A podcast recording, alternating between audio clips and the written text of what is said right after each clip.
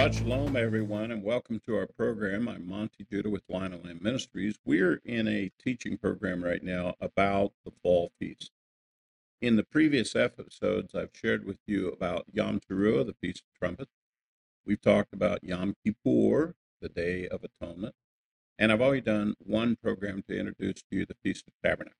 But we're having a second program about Feast of Tabernacles because we have more to share with you.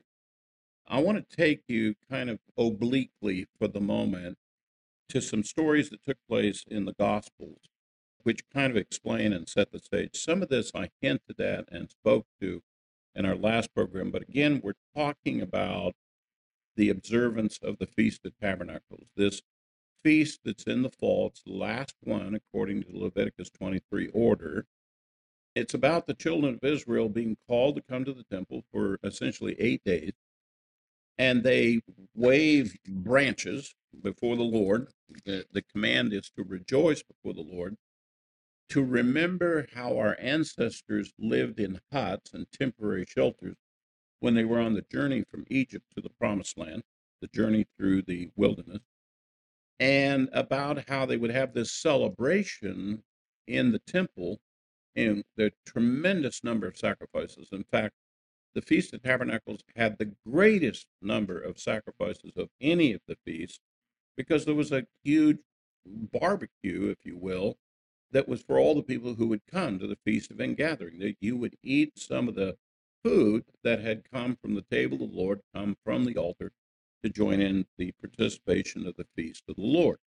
It was a great celebration. People were camped out, had their little sukkahs set up and they were eating food that had come from the altar and everybody was rejoicing and had a wonderful time. Well, they had these lights up that were built up into the temple, and there's tremendous significance about the Messiah with regard to this.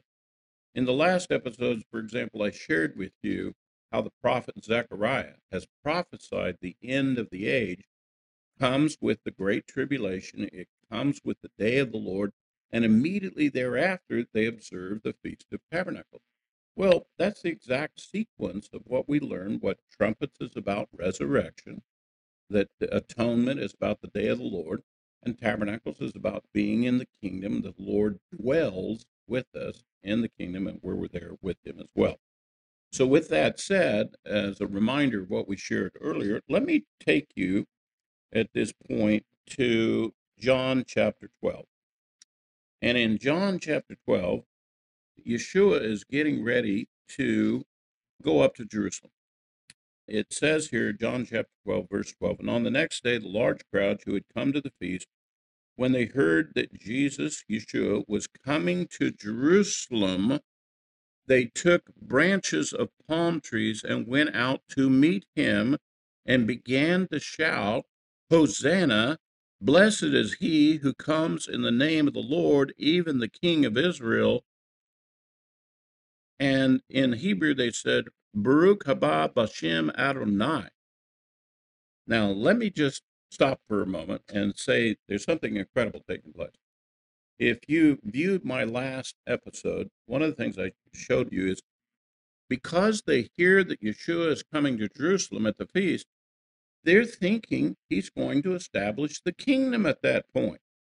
And one of the things they already understood was the Feast of Tabernacles is going to be the feast when the kingdom is established. Now, they didn't understand the day of the Lord. They didn't understand the resurrection that had to take place. In fact, a lot of Jews in that day didn't believe in the resurrection. They just thought it was this is this great celebration. He's going to become king. We're going to call him king. And in fact, that's what they're doing. They're saying, God save us, Hosanna. Blessed is he who comes in the name of the Lord. And there's a prophecy that says, You will not see me until you say those words. So they're doing all of this. Baruch haba, Bashem Adonai. We're celebrating. They're gathering the branches. And then it says this. This is kind of interesting. John chapter 12, verse 14. Yeshua finding a young donkey, sat on it, as it is written, Fear not, daughter of Zion, behold, your king is coming seated on a donkey's colt. That's a prophecy. That's a prophecy about the Messiah coming to Jerusalem. Actually, There's two prophecies about the Messiah coming to Jerusalem. There's one prophecy that says he comes on a colt, a donkey, a colt, and there's another one that says he comes on a white horse. And on the white horse, he has a sword that's coming out of his mouth and he slays his enemy. The one on the white horse has to do with the day of the Lord. The one on the colt is the one about coming to do the work of redemption. He comes like a lamb, not like a warrior. He comes as soft and comforting, and he's a sacrifice that gives no complaint.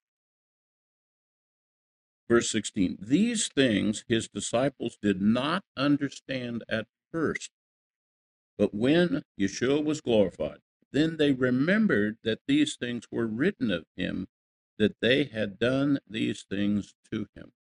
You know, the average believer, when we read the Bible, read the Gospels, we view that when Yeshua got started and a few disciples started coming in, why they're all believing in the Messiah. They believe in Yeshua and they're all trudging around with him and they're all convinced and they're trying to convince other people that he's the Messiah. That is not true.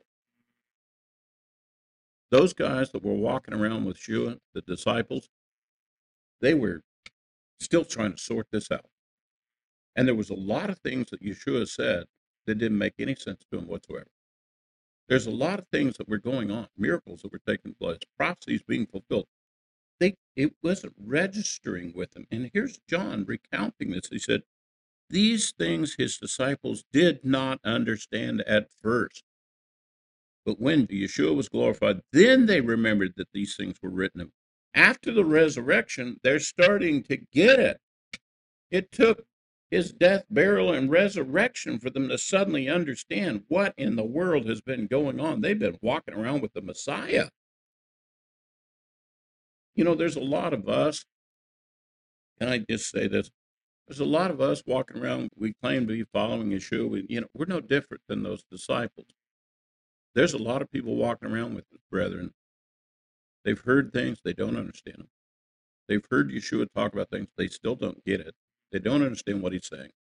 And as a result, they've, eh, since everybody's saying, well, we're all believers, but the truth of the matter is, there's a lot of people that aren't. They don't believe in him yet. I'll tell you when the sign comes that you're really believing in what the Messiah, who the Messiah is. It's when you start doing what he said. When you start obeying his commandment, when you start paying attention to what he said and you do that, that's when you become a real believer. We can see the evidence. The Apostle James said, You say that you believe in him. Let me see your works. Let me see what you do. Uh, Let me give you how I say it to the brethren. Don't tell me who you believe in. Show me which commandments you keep. I'll tell you who you really believe in. Now, if you don't keep any commandments at all, then you don't believe in anybody. I don't care what your lips are saying. I don't care if you've got hundreds and thousands of people standing with you and you all together say, We believe in Jesus. Let me see what you do. For example, Yeshua said he was the Lord of the Sabbath, that he's the creator. And back in creation, he created the Sabbath for mankind. Do you recognize him as the creator? Do you keep the fourth commandment of the Ten Commandments that Yeshua was at Mount Sinai and gave to us? And he said he was the Lord of the Sabbath. If you believe he's your Lord, what do you do with Sabbath?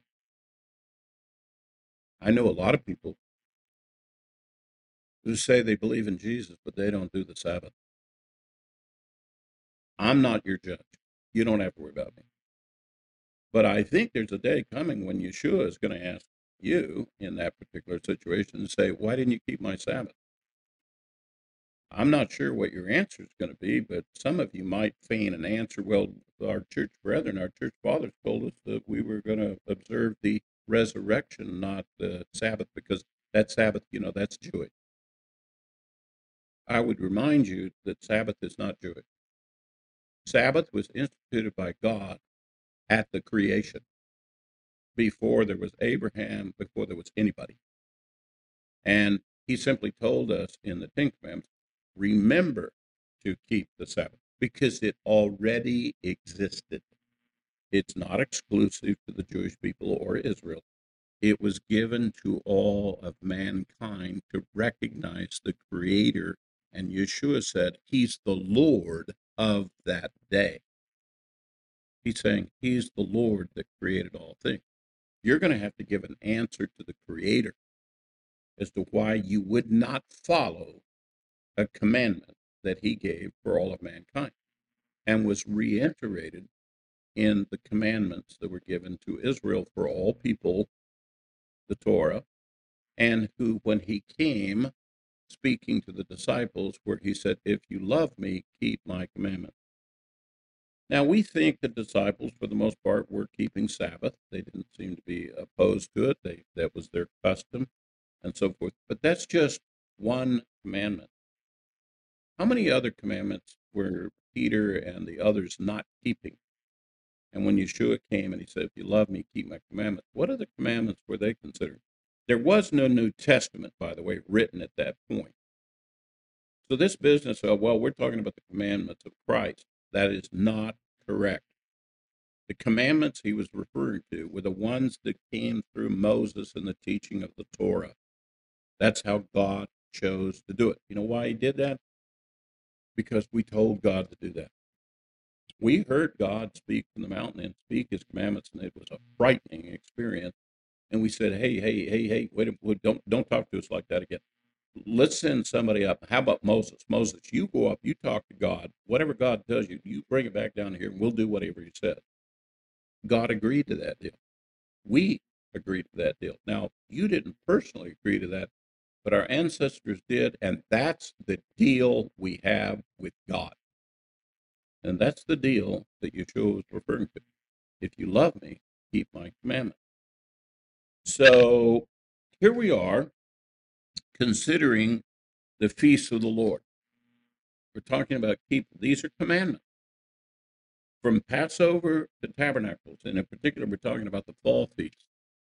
They are commandments of the Lord. They're appointed times that God has made an appointment with us. I want you to assemble and I want you to do the following things with me. Now, if God is real important to you, then you would pay attention to that. But as you know, as messianics, we're beginning to learn about those things and beginning to keep them. But many of us previously, and myself is included, growing up in the church, I never heard about any of that.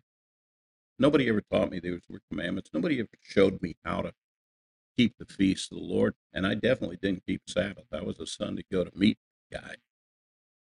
And many of us are in that same situation, scattered in the nations, separated from God, not following the instructions. We don't have teachers that teach Moses. We don't have teachers that teach us the commandments.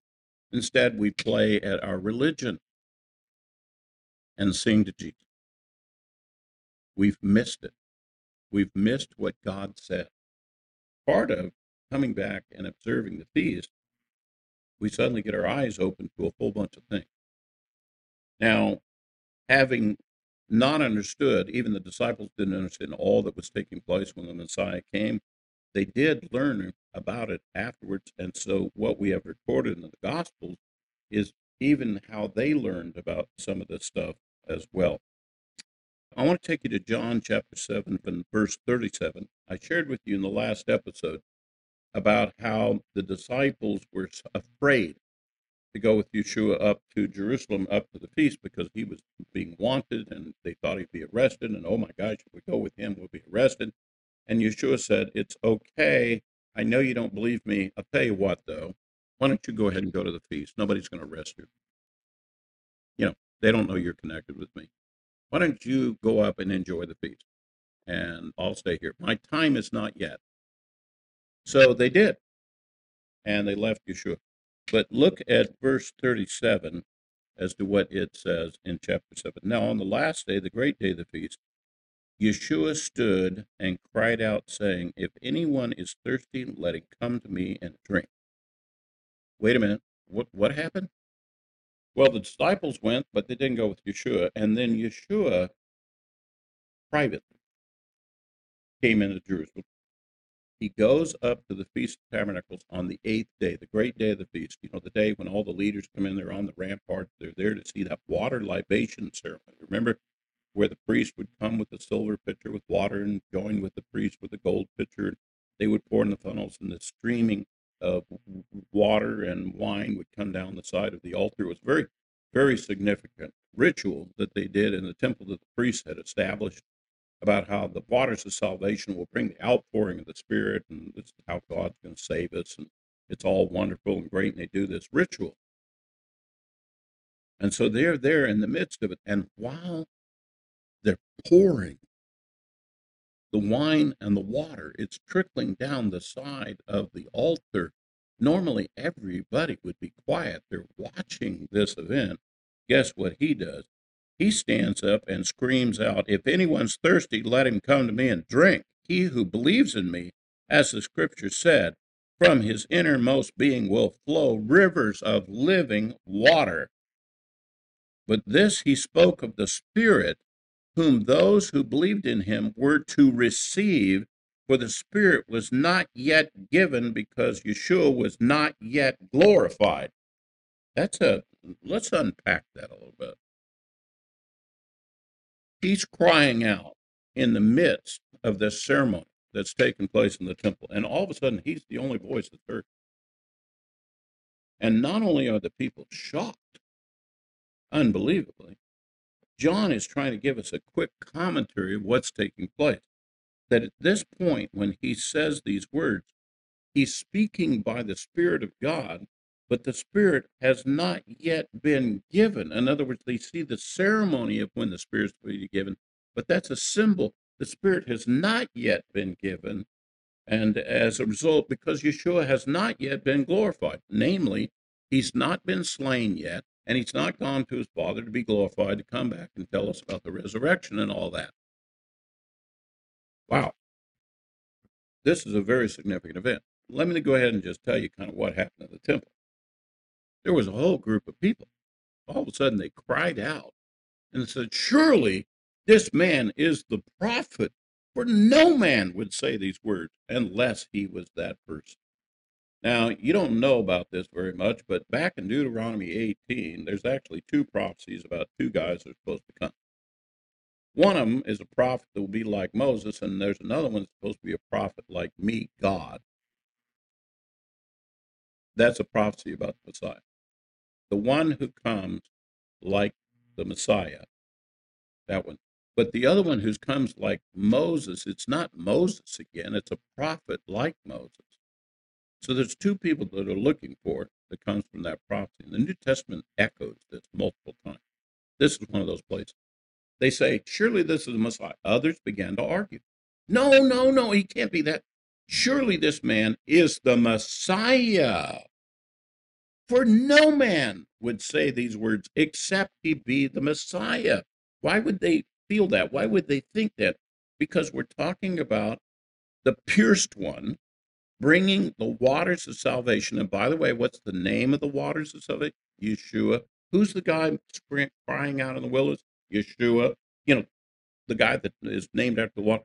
The outpouring is taking place that because of the blood, the wine, the redemption, the outpouring of the Holy Spirit comes forth. It's like what John said in chapter 12 and verse 16. These things his disciples did not understand at first, but when he was glorified, then they remembered that these things were written of him, that they had done these things to him. It was afterwards they said, wait a minute, there's the connection. Let me take you to the moment that they took Yeshua out and crucified. him. John's going to share something else with us. In chapter 19 and verse 31, it says this Then the Jews, because it was the day of preparation, so that the bodies would not remain on the cross on the Sabbath, for that Sabbath was a high day. We're talking about the, the first day of the Feast of Unleavened Bread. It's a high Sabbath. They asked Pilate that their legs might be broken, that they might be taken away. In other words, let's kill them quickly. We don't want them to go into the evening time and into the next day. Let's break their legs, let them die, Because when you break your legs, you can't hold yourself up and you suffocate when you're being crucified. So the soldiers came, they broke the legs of the first man and of the other who was crucified with him. But coming to Yeshua, they saw he was already dead. So they don't need to break his leg. So they did not break his leg. But one of the soldiers pierced his side with a spear.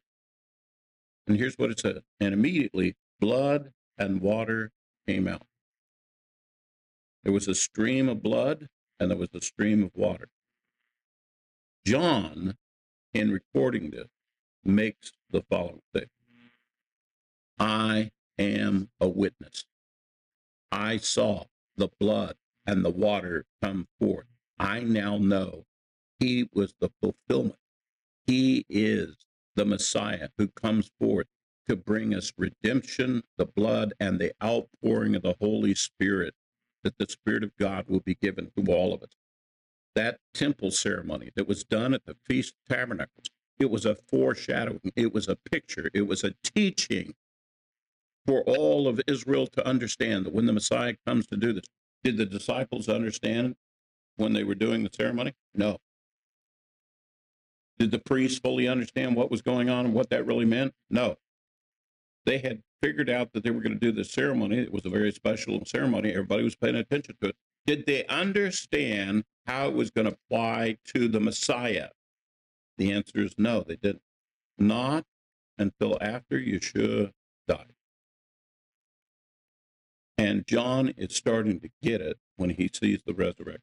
He sees the water and the blood come streaming forth, which was that ceremony of pouring out those two pitchers into the funnel and it coming down the side of the altar that was offered before the Lord.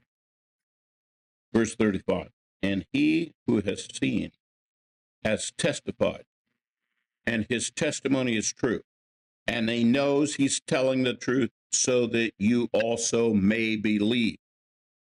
John is personally testifying I saw the blood, I saw the water. My testimony is true. I am telling you that that thing they demonstrated at the Feast of Tabernacles in Jerusalem, he is that Messiah.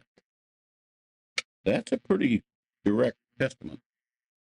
And by the way, the observance of the Feast of Tabernacles is also supposed to help us to understand his testimony is true, and we will have the same testimony, so that, as it says, so that you may also believe. You do realize that if you never keep the Feast of Tabernacle, you never learn about it. You won't know anything about it. But if you do start keeping the peace of the Lord, you're going to learn a whole bunch of things about the Messiah that maybe you didn't realize that this is what the Messiah came and he did those things and he was following not only the prophecies that had been given by Moses the prophet, he was actually fulfilling these ceremonies that were taking place in the temple that were high things. Now, John goes on to conclude, more importantly, how Yeshua is fulfilling certain things on the cross. In John chapter 9, verse 36, he says, For these things came to pass to fulfill the scripture not a bone of him shall be broken. That's a prophet. And again, another scripture says, they will look upon him whom they pierced. That's from Zechariah chapter 10. They will look upon him whom they pierced. Let me tell you something interesting about that verse. In the Hebrew, when you read it, there's no Hebrew word that says him or whom. If you were to read that directly in the Hebrew, it says, They will look upon Aleph Tav they fear. It's just two little letters, it's one little word. They will look upon Het. They fear. The Aleph Tav, the first and last letters of the Hebrew alphabet, is what Yeshua is making reference to in Revelation chapter 1 when he saw John again and he said, I'm the Aleph and Tav I'm the first and the last. I'm the author and finisher of your faith. I'm the one that was pierced that you look for. That's another picture of the Messiah, the up the top. That's another picture of how the Messiah fit into it. And here's John. He's getting it. He's piecing the prophecies together. He's remembering the ceremony in the temple. He's suddenly realizing that at the crucifixion, Yeshua is fulfilling all kinds of prophecies. He truly is the redemption. He truly is the lamb sacrificed. He's fulfilling all of these things. In fact, at Yeshua's arrest and his crucifixion, a tremendous number of prophecies about the Messiah were fulfilled. When you gather this information in, when you begin to keep the feast, begin to keep the Sabbath, when you begin to do what the Lord said to do, you begin to see God like you've never seen it before. You begin to see and understand what the Messiah really came and did. You understand the plan of God. The plan of the Messiah is to come two times. First, to do the work of redemption, Passover, unleavened bread, and Feast of First Fruits. Then the outpouring of the Holy Spirit is at Shavuot, Feast of Weeks. That was the day of Pentecost. And his second coming is pictured with Yom Teruah, trumpet, with atonement, the day of the Lord, and tabernacles, rejoicing in the kingdom. All of this has been completed. That's the reason why we're coming and doing this series for you on the fall feast. The fall feasts are telling us about the coming of the Messiah, how he's going to come in our day.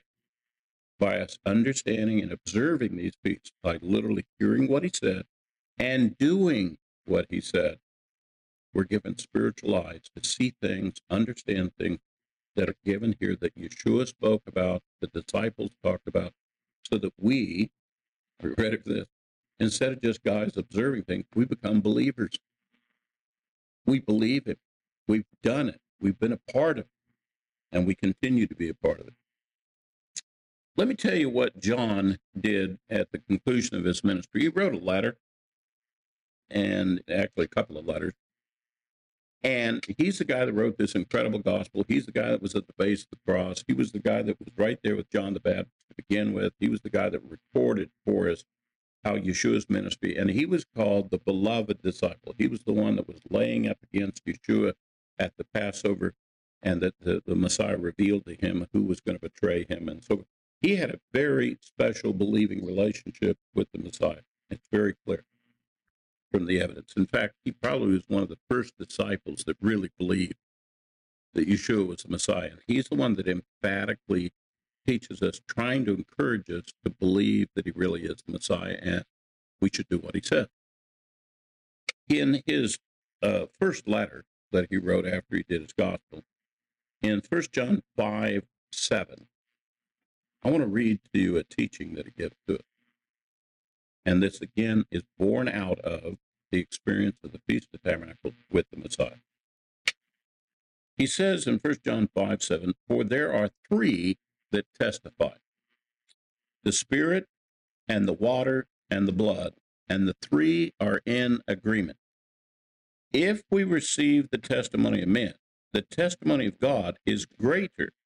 For the testimony of God is this that he testified concerning his Son. The one who believes in the Son of God has the testimony in himself. The one who does not believe God has made him a liar because he has not believed in the testimony that God has given concerning his Son.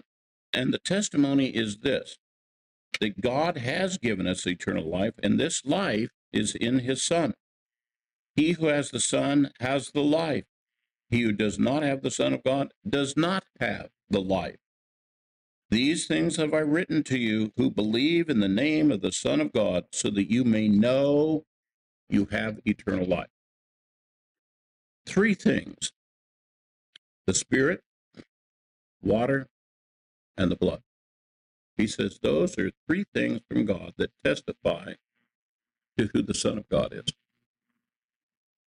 That ceremony that they did, the water libation ceremony in the Feast of Tabernacles, that was giving us evidence of testifying who the Messiah was, who he'd be, and what he would do.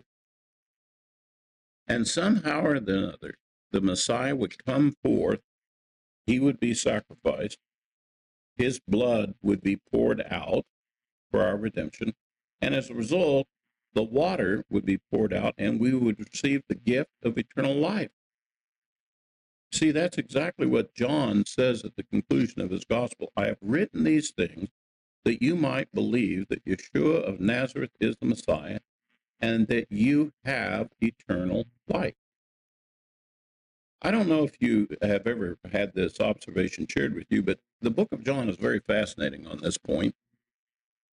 Everywhere that John records for us in a gospel about one of the proofs that Yeshua really is the Messiah, he's really the Son of God, every time he does that, he mentions to you where the water is at.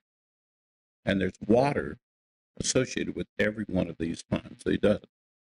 It begins with as simple as when Yeshua first comes out, he's at the River Jordan being baptized by John the Baptist. The very crossing point of the children of Israel when they entered the land with Joshua.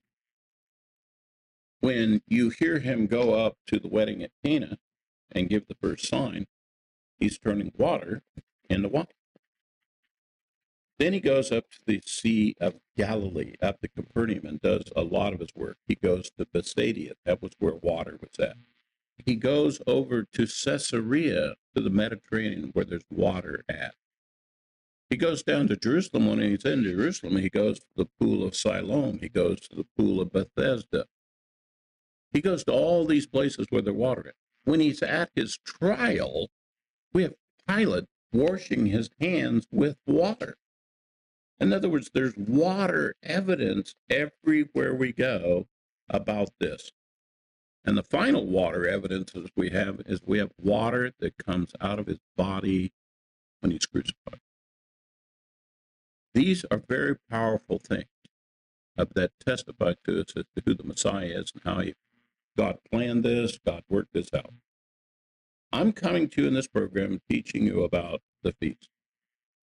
Let me just tell you, that the Feast of Tabernacles, and I used two episodes to share this with you, is incredibly powerful about not only understanding what Yeshua has done and proving that he's the Messiah, but are you ready for this? I'm now going to tell you something that is incredible that's going to happen to you and I. You see, uh, there's a prophecy about the Feast of Tabernacles the prophecy says this Moses prophesies of it, the other prophets talk about it, the, Messiah talked about it, the book of Revelation talked about it. It says we're going to have this event called the Great Tribulation. It's going to be the sign of the end of the age. We're going to have this abomination of desolation thing. The altar is going to get shut down, and suddenly the world is going to go into a time of distress the world has never seen. God in the book of Revelation says these judgments, incredible judgments, are going to be poured out against the gods of the world. The world is going to go into upheaval, financial collapse, wars, rumors, all kinds of wars, disease, famine, all kinds of stuff, people dying. A time of distress that the world has never seen before. Well, you got to ask yourself a question here. Let's see, we're on the world this thing's going to happen to the world, the whole world. There's no city for you to escape to. There's no country that you can go to and avoid this.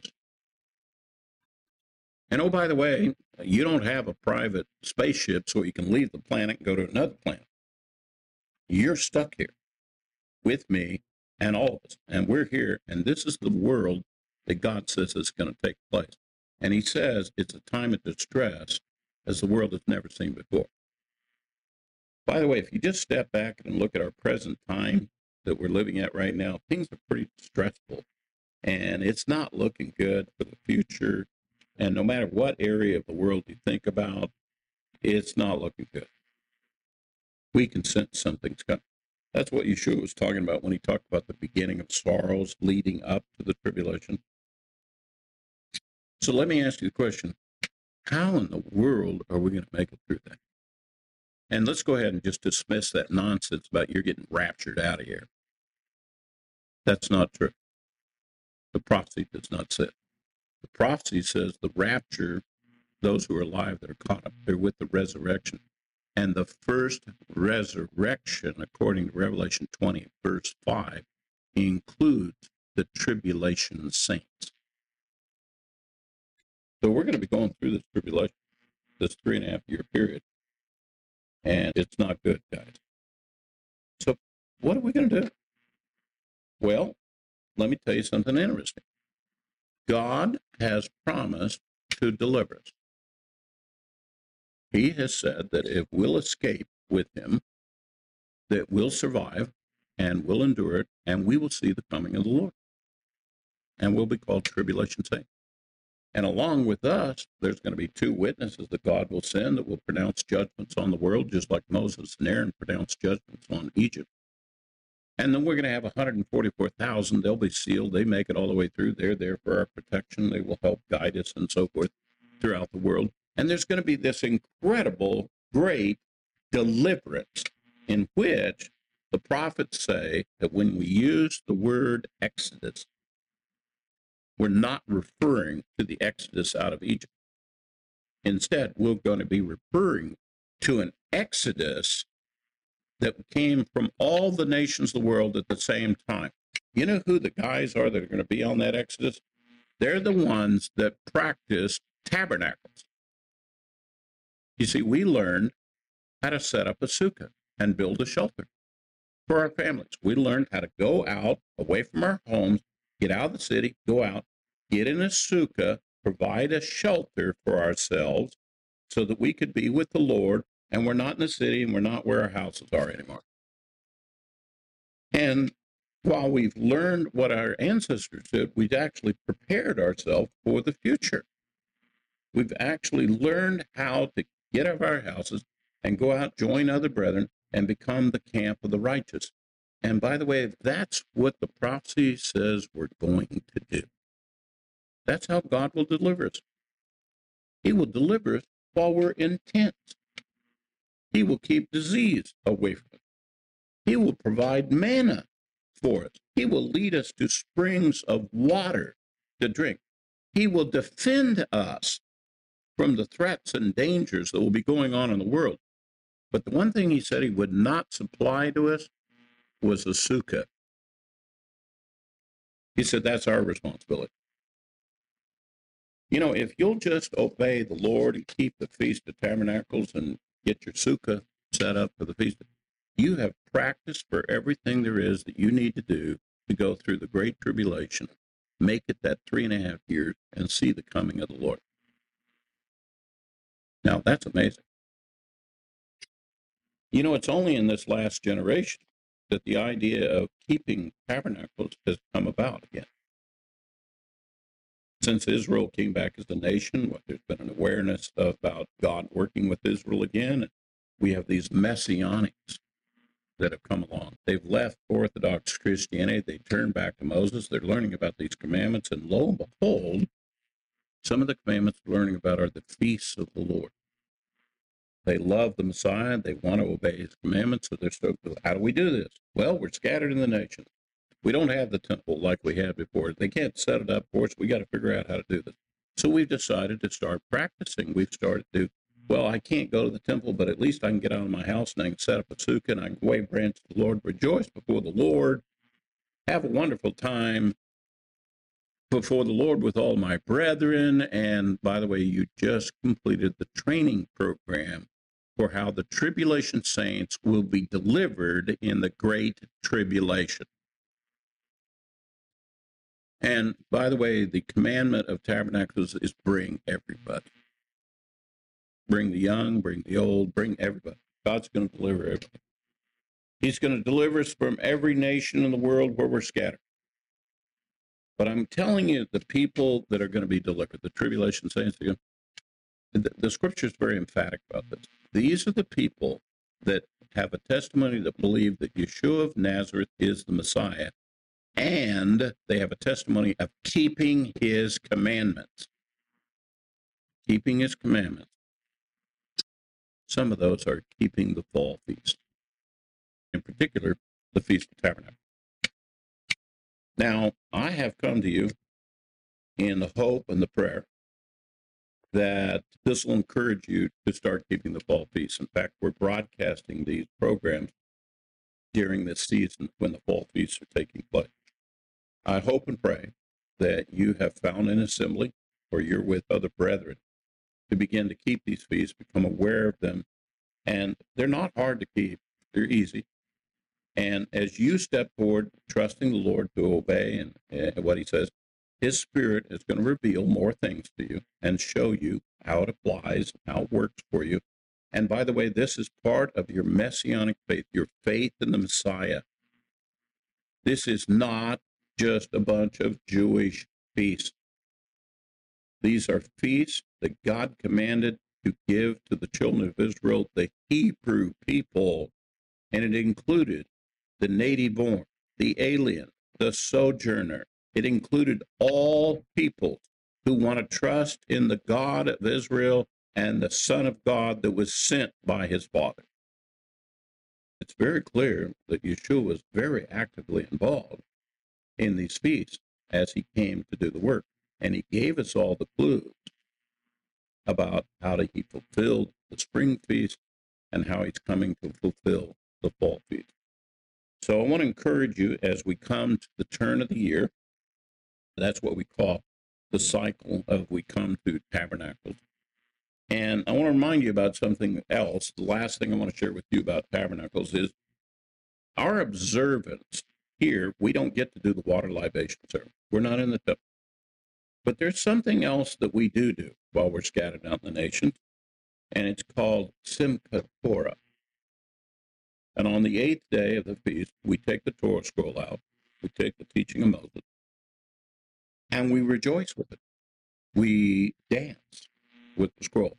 It's a very festive moment where we're trying to do with our hearts what we can't do because we're not physically in the land and we're waiting on the Lord to gather us up and take us back to the promised land. And this is a wonderful event that takes place and part of it has to do with the final commandment that Moses gave us in the Torah. I mean, what would you like to know? What was the final thing that Moses wanted to tell us to do and remind us to do in the Torah? I mean, he, he, this is his last opportunity to help you and me to get ready for all the events that are taking place. Let me read to you the last thing that Moses had to say about all of this. In Deuteronomy chapter 31 and verse 9, it says, So Moses wrote this law, gave it to the priests, the sons of Levi, who carried the ark of the covenant of the Lord, and to all the elders of Israel. Then Moses commanded them, saying, Are you ready for this? at the end of every seven years, at the time of the year of the remission of debts, at the feast of booths, when all Israel comes to appear before the Lord your God at the place which he will choose, you shall read this law in front of all Israel in their hearing. Assemble the people, the men, the women, the children, and the alien who is within your town, so that they may hear and learn and fear the Lord your God, and be careful to observe all the words of this law. Their children who have not known will hear and learn to fear the Lord our God as long as you live on the land which you're about to cross the Jordan to possess. Every seven years at the Feast of Tabernacles, we read the law, we read the teaching of Moses, specifically the book of Deuteronomy, to all the people. Last year, we had the reading of the law. We had the complete reading of the law. In Israel, there at the hotel last year at Sukkot, they did that. All the leaders came, they took turns, and they read the law. Why do you think Moses, as the last exhortation, the last thing that he would share with us, would say, Hey guys, this is my last thing I got for you. By the way, keep the Feast of Tabernacles of all the commandments to choose, keep the feast. And by the way, every seven years, read these commandments to the people and tell them to be very careful to observe all of them. So, my word to you as a Torah teacher is you need to plan on participating in the feast of the Lord. In particular, in these days, you need to plan on participating in the Feast of Tabernacles, where you can come and you can hear Moses taught so that you can receive the prophecies and the instructions to understand what is getting ready to happen to the last generation. I've enjoyed teaching this series with you about the fall holidays. I pray that it has been a blessing to you. And I want to encourage you greatly. If you're not planning on going to Feast of Tabernacles right now this year, plan on it for next year and make it a part of your future plan to observe the feast. In the meantime, if you'd like to learn more about the Feast of Tabernacles, you'd like to learn more about the greater Exodus that is to come, that's prophesied to come, Lion Lamb Ministries has a host of materials available for you. They range from the program called The Final Redemption of Israel to a book I've written called The Greater Exodus. And we have a whole host of other teachings having to do with all of the different holidays. Thank you for being part of this broadcast and allowing me to come in your home and share with you. Shabbat Shalom to all of you, my friends.